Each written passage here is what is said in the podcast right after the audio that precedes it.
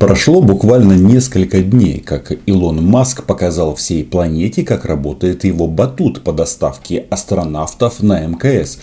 Многие в России это восприняли как личное оскорбление, и вот сейчас империя, ну в смысле Российская империя, наносит ответный удар. Владимир Путин показал всем, что у него тоже есть свой батут, и он назначил время старта. Батут, правда, не на МКС, а устройство, которое обеспечивает а, нахождение у власти 36 лет. Я говорю о поправках в Конституцию, так что остается пристегнуть ремни. Меня зовут Роман Соболюк, я корреспондент Униана в Москве. Подписывайтесь, ведь здесь мы называем вещи своими именами. А старт а российского батута Владимир Путин дал лично. Проведем общероссийское голосование по принятию поправок в Конституцию Российской Федерации 1 июля 2020 года. Как тебе такое, Илон Маск? По сути, для того, чтобы завершить операцию обнуления, понадобится еще 30 дней. И коронавирусная зараза, естественно, не страшна. По сути, российские власти заявили о чем? Что да, хватит болеть, хватит карантинить. Тем более всегда э, можно использовать одноразовые ручки, перчатки и маски и прийти на избирательные участки, чтобы показать всем, что Владимир Владимирович, он надолго. Это Илон Маск собрался на Марс, а, на Луну, а здесь все стабильно. Никто никуда не то что улетать не собирается, но и вообще менять э, сегодняшнее положение дел. Это интересно, потому что как-то последнее время в информационном пространстве звучат заявления о том, что вот Путин устал, о том, что он уйдет, о том, что здесь будет революция, все изменится, и Владимир Владимирович куда-то денется, ну, в смысле, не из бункера своего, а вообще странно, на чем основываются эти заявления, потому что здесь режим а, выглядит абсолютно стабильным и ничего ему не грозит. А вот эти вот одиночки, которые выходят на пикеты а, в центре российской столицы, к сожалению, ничего изменить не могут. В основном законе Конституции, который лежит в основе жизни нашей страны, нашей жизни, наших детей – сегодня и будет определять основные правовые гарантии, основные юридические гарантии в области социальных отношений, в области трудовых отношений,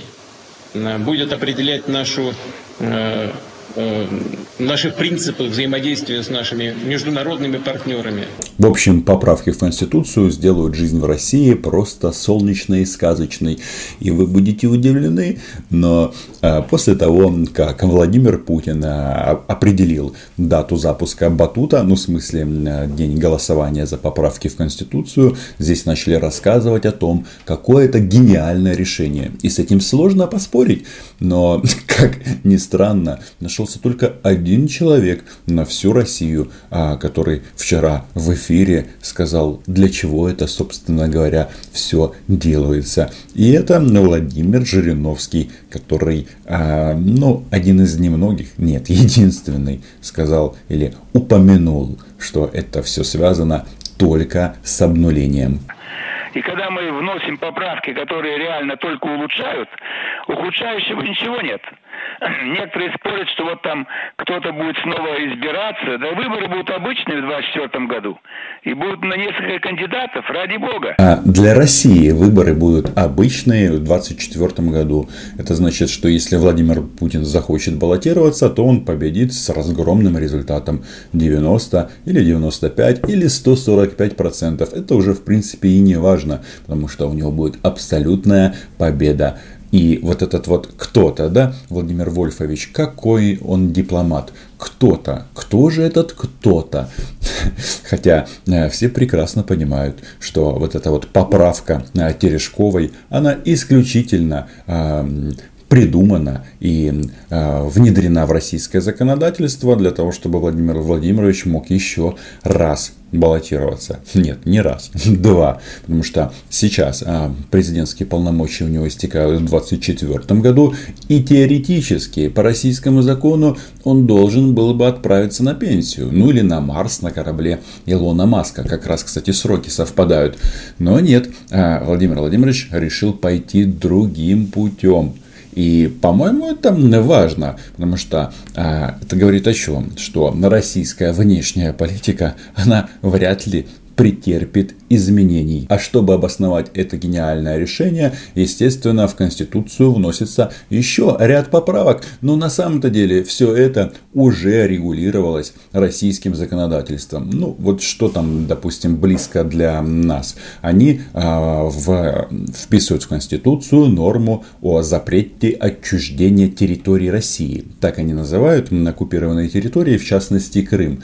Но вообще-то все эти статьи, они и так предусмотрены Уголовным кодексом Российской Федерации а, за отделение части России а, предполагается срок и это все работало. Но теперь они а, вписывают это в Конституцию. Там есть еще пункты о защите природы, о защите а, животных, а, о социальных стандартах. Кстати, на этом делается акцент. Все говорят, что вот теперь Владимир Путин, он своей этой новой Конституцией обеспечивает а, все вот эти социальные стандарты. Но, слушайте, вообще-то это опять же тоже вписано уже в российские законы.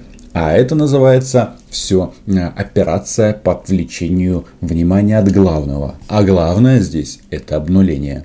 У людей есть опасения, что когда закончится вот этот период э, борьбы с пандемией, э, вот эта тема социально ориентированной государственной политики уйдет на второй план.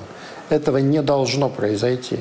И поэтому нужно обнулить Владимира Владимировича. Ну, в смысле, его сроки. Тут как бы важно сделать это уточнение, чтобы не было двухсмысленницы. Поэтому вот те принципы социально ориентированной государственной политики, индексации социальных выплат, доступности здравоохранения, качества здравоохранения, обратной связи между публичной властью людьми. О чем они тут а, говорят? О том, что вот сейчас, а, во время коронавирусной заразы, российское государство социально ориентированное, и вот теперь как бы, чтобы ничего не изменилось в этом направлении, нужно внести поправки в Конституцию. Звучит, конечно, достаточно странно, потому что ну, поддержка российского государства, российского гражданина во время эпидемии, она, ну, в общем, не всем здесь нравится, и э, пришли к выводу российские власти, что несмотря на то, что в бюджете РФ, э, в фонде национального благосостояния бабла нормально, что эти денежки властям нужнее. И просто так никому ничего раздавать не собираются. И тут возникает самый главный вопрос. А зачем же они так торопятся? Зачем? Ведь, казалось бы, до 24 года так много времени, а тут еще а, вот после коронавирусный вот этот эффект. А мне кажется, все очень просто, потому что власти понимают, что а, будет экономический спад, и далеко не все будут а, придерживаться тезиса «есть Путин, есть Россия». И это такой удар на опережение. Из тех поправок, которые уже сейчас внесены а, в проект а, этого основного закона, они уже действуют. Ну вот, к примеру, все россияне сказали, что номер один – это здоровье качественная медицина. Вот э, те медики, которые сегодня борются за здоровье каждого россиянина, и то, что у нас сегодня и уровень смертности гораздо ниже, слава богу, чем во многих странах. Эм, это же очень важно, то, чтобы э, через принятие этой Конституции медицина, медицина будет гарантирована Конституцией, что это является первоочередной обязанностью и правительства, и других ветвей власти. Вот, товарищ прямым текстом говорит, что эти нормы, они уже действуют, но они здесь связывают что? Э, коронавирусную заразу и поправки в Конституцию. Причем, я так понимаю, после обнуления Владимира Владимировича э, россияне ну, как бы смертность у них вообще э, как понятие исчезнет, и все будут готовиться дружно к полету. Нет, не на Марс, естественно, в рай. А все, кто не любят а, действующего президента, естественно, просто сдохнут. Это тоже кажется понятно. Константин Иосифович, еще один момент. Поправки ограничивают приоритет международного права. Разрешается не исполнять те решения межгосударственных органов, которые Конституционный суд признает противоречащими Конституции. При этом а, формально остается в силе приоритет международных договоров над российскими законами. Вот давайте напомним, в чем смысл этой поправки. В этих поправках есть норма, которая должна заинтересовать иностранных партнеров Российской Федерации. Но опять же, уже а, есть вердикт Конституционного суда Российской Федерации, который гласит, что если сильно хочется не выполнять российские международные обязательства, взятые на международной арене, то можно это не делать. Хотя где международное право, где Россия, ну да, вопрос риторический. Кстати, в новой конституции они там еще вспоминают и о победе в Великой Отечественной войне, а также указывают, что а, брак это союз мужчины и женщины, хотя и до этого в России было примерно так. А если они это вписывают в конституцию, может это говорит о том, что они просто в себе не уверены. Ну ладно, давайте вернемся к международному праву. Э, я не вижу здесь никакого противоречия, и э, приоритет международных обязательств России остается в Конституции э, неформально, не так, как вы это обозначили.